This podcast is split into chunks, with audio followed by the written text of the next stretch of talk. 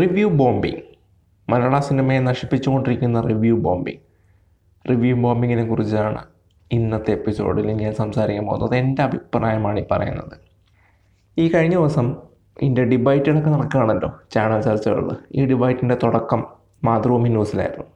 മാതൃഭൂമി ന്യൂസിൽ മാധു എന്ന് പറയുന്ന ഒരു ആങ്കറാണ് ആ ഡിബൈറ്റ് തുടങ്ങി വെച്ചത്.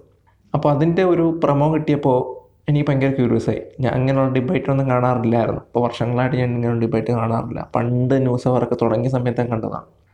എനിവേ ഷസാമുണ്ട് എന്നുള്ളത് കൊണ്ട് തന്നെയാണ് ഇത് കാണാൻ ഞാൻ ഇരുന്നത്. പക്ഷേ കൊക്കണ്ണനാണ് കൃത്യമായി കാര്യങ്ങൾ പറഞ്ഞത്. ഷസാം എന്താണെന്ന് എനിക്കറിയത്തില്ല. പുള്ളി വെറുതെ വന്നിരുന്ന് വെറുതെ പോയി. പുള്ളിക്ക് അധികം ചോദ്യങ്ങൾ നേരിടേണ്ടി വന്നില്ല. പുള്ളി ചോദിച്ച ചോദ്യങ്ങൾക്കൊക്കെ വളരെ എന്താ പറയുക ബാലൻസ്ഡ് ആയിട്ടുള്ള ഉത്തരങ്ങളാണ് തന്നത്. എന്താണ് അറിയില്ല ഷസാം ഇങ്ങനെ. Mostly I am disappointed with that. ഷസാമിനെ കാണാനാണ്, ഷസാം എന്ത് പറയുന്നത് അറിയാൻ വേണ്ടിയിട്ടാണ് ഞാൻ അയച്ചു തുടങ്ങിയത്. പക്ഷേ എനിക്ക് സാറ്റിസ്ഫൈഡ് ആയത് കോക്ക് പറഞ്ഞ മറുപടികളാണ്. കോക്ക് അശ്വിൻ കോക്ക് എന്ന് പറയുന്ന മനുഷ്യൻ കൃത്യമായി പറഞ്ഞു വെച്ചിട്ടുണ്ട്. ഓരോ മനുഷ്യനും, ഇവിടുത്തെ ഞാൻ റിവ്യൂറായിട്ടല്ല സംസാരിക്കുന്നത്, ആസ് എ പേഴ്സൺ ഞാൻ സിനിമകളെക്കുറിച്ച് അഭിപ്രായം പറയാറുണ്ട് എന്ന് പറഞ്ഞാൽ അവർ പോലും സിനിമകളെ അഭിപ്രായം ഞാൻ പറയുന്നില്ല. സിനിമകളെക്കുറിച്ചൊക്കെ അഭിപ്രായങ്ങൾ എല്ലാ മനുഷ്യർക്കും ഉണ്ട്. സിനിമ കാണുന്നവർക്കും അത് കണ്ടുകൊണ്ടിരിക്കുന്നവർക്കും സിനിമ ഇൻഡസ്ട്രിയെ അറിയുന്നവർക്കും ഒരുപാട് പറയാറുണ്ട്. അശ്വിൻ കൊക്ക എന്ന് പറയുന്ന വ്യക്തിയിലൂടെ അത് പുറത്തേക്ക് വരുന്നു, അത്രേ ഉള്ളൂ. മലയാള സിനിമയിലെ റിവ്യൂസ് നശിപ്പിക്കുന്നു എന്ന് പറയുമ്പോൾ അതിനൊരു മറുവശം കൂടിയുണ്ട്.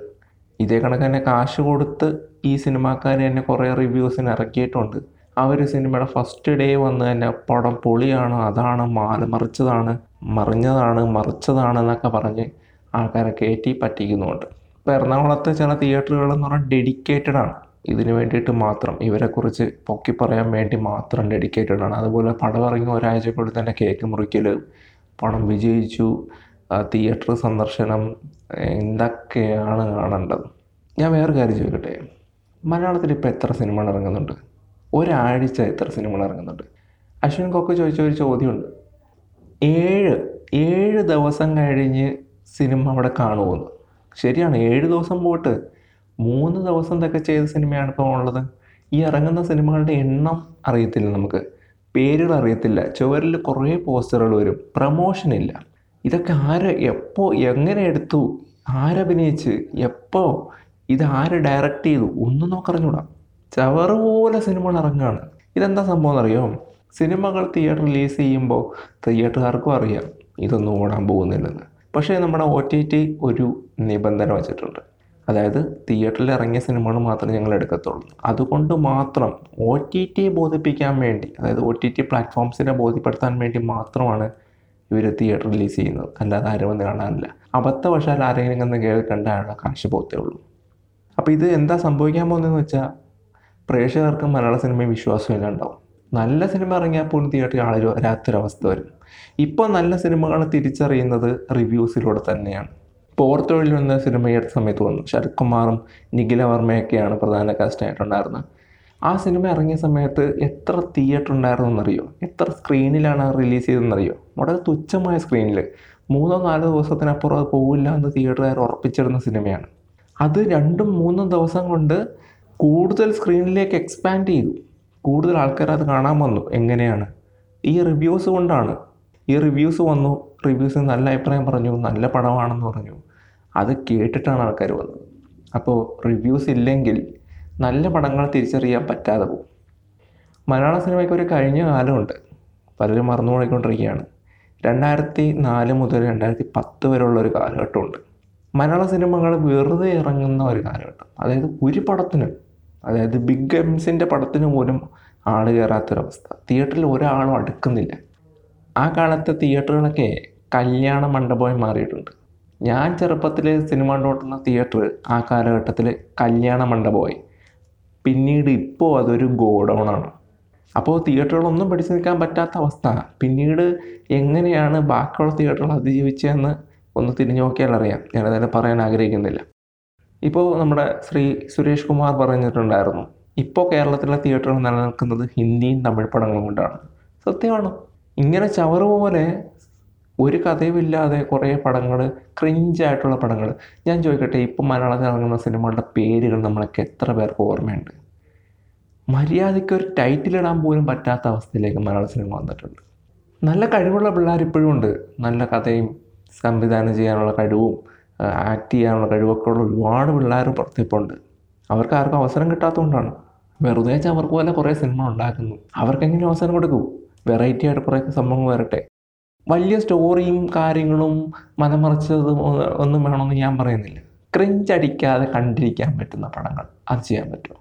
നമ്മുടെ മാർക്ക് ആൻ്റണി. പക്ഷെ അത് ക്രിഞ്ചടിക്കാതെ നമുക്ക് കാണാൻ പറ്റുന്ന, എൻജോയ് ചെയ്യാൻ പറ്റുന്നു, തിയേറ്ററിൽ നിന്ന് എൻജോയ് ചെയ്യാൻ പറ്റുന്ന നല്ല പടങ്ങൾ എടുക്കാൻ പറ്റുമോ? അങ്ങനെ എടുത്താൽ മതി.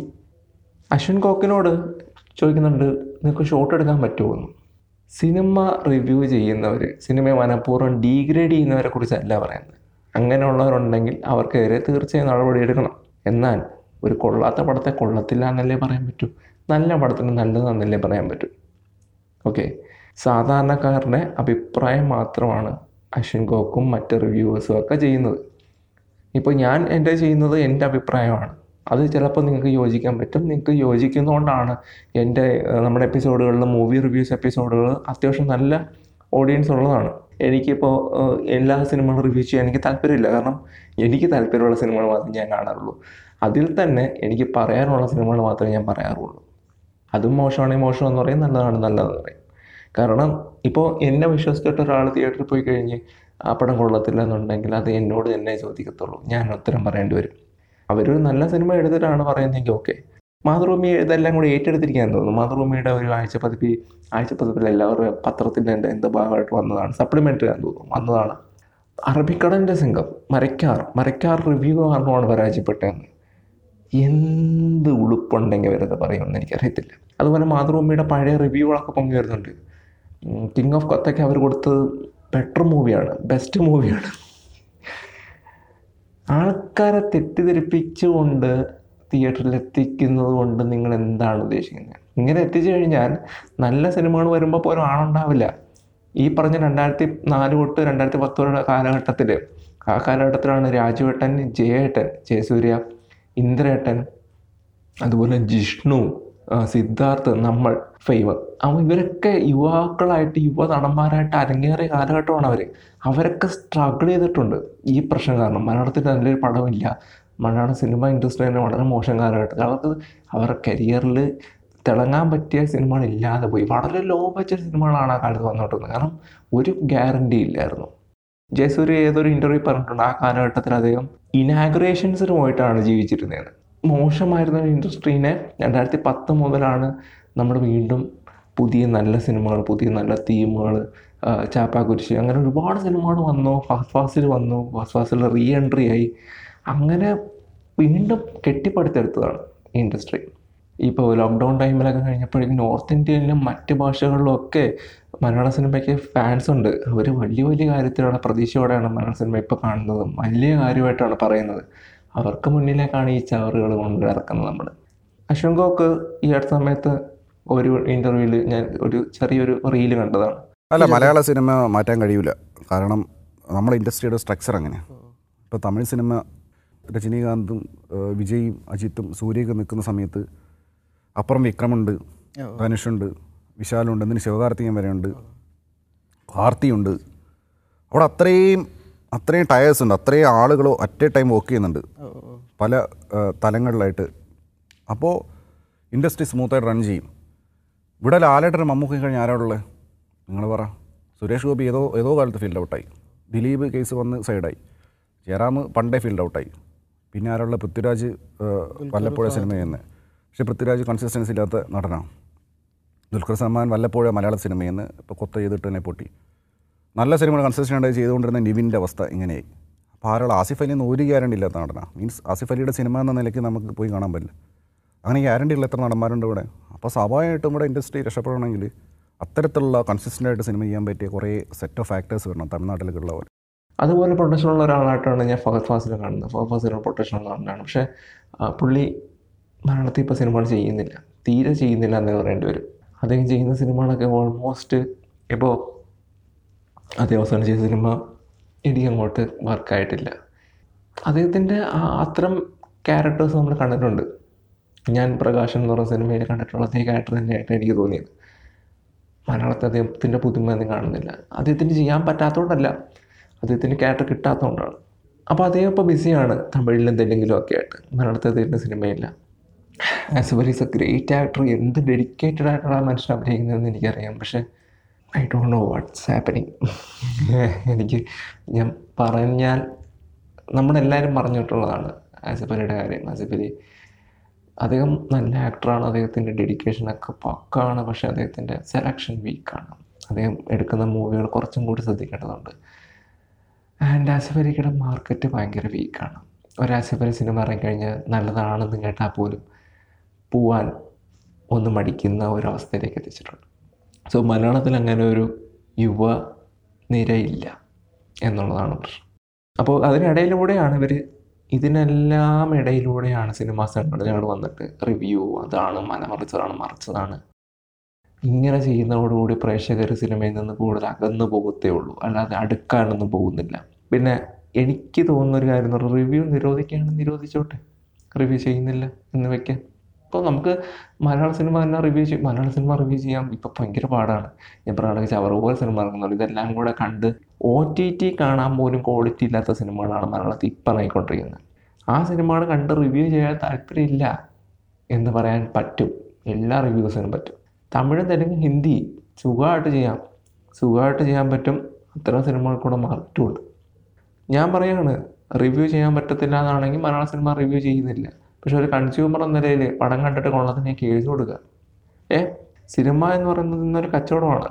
സിനിമ എന്ന് പറഞ്ഞ പ്രോഡക്റ്റ് നമ്മൾ കാശ് കൊടുത്താണ് കാണുന്നത്. അത് കൊള്ളത്തിനെ കംപ്ലയിൻറ്റ് ചെയ്യുക, കൺസ്യൂമർ കോർട്ടിൽ പോയിട്ട് നമ്മൾ കംപ്ലയിൻറ്റ് ചെയ്യുക. നമ്മൾ പൈസ കൊടുത്താണ് കാണുന്നത്.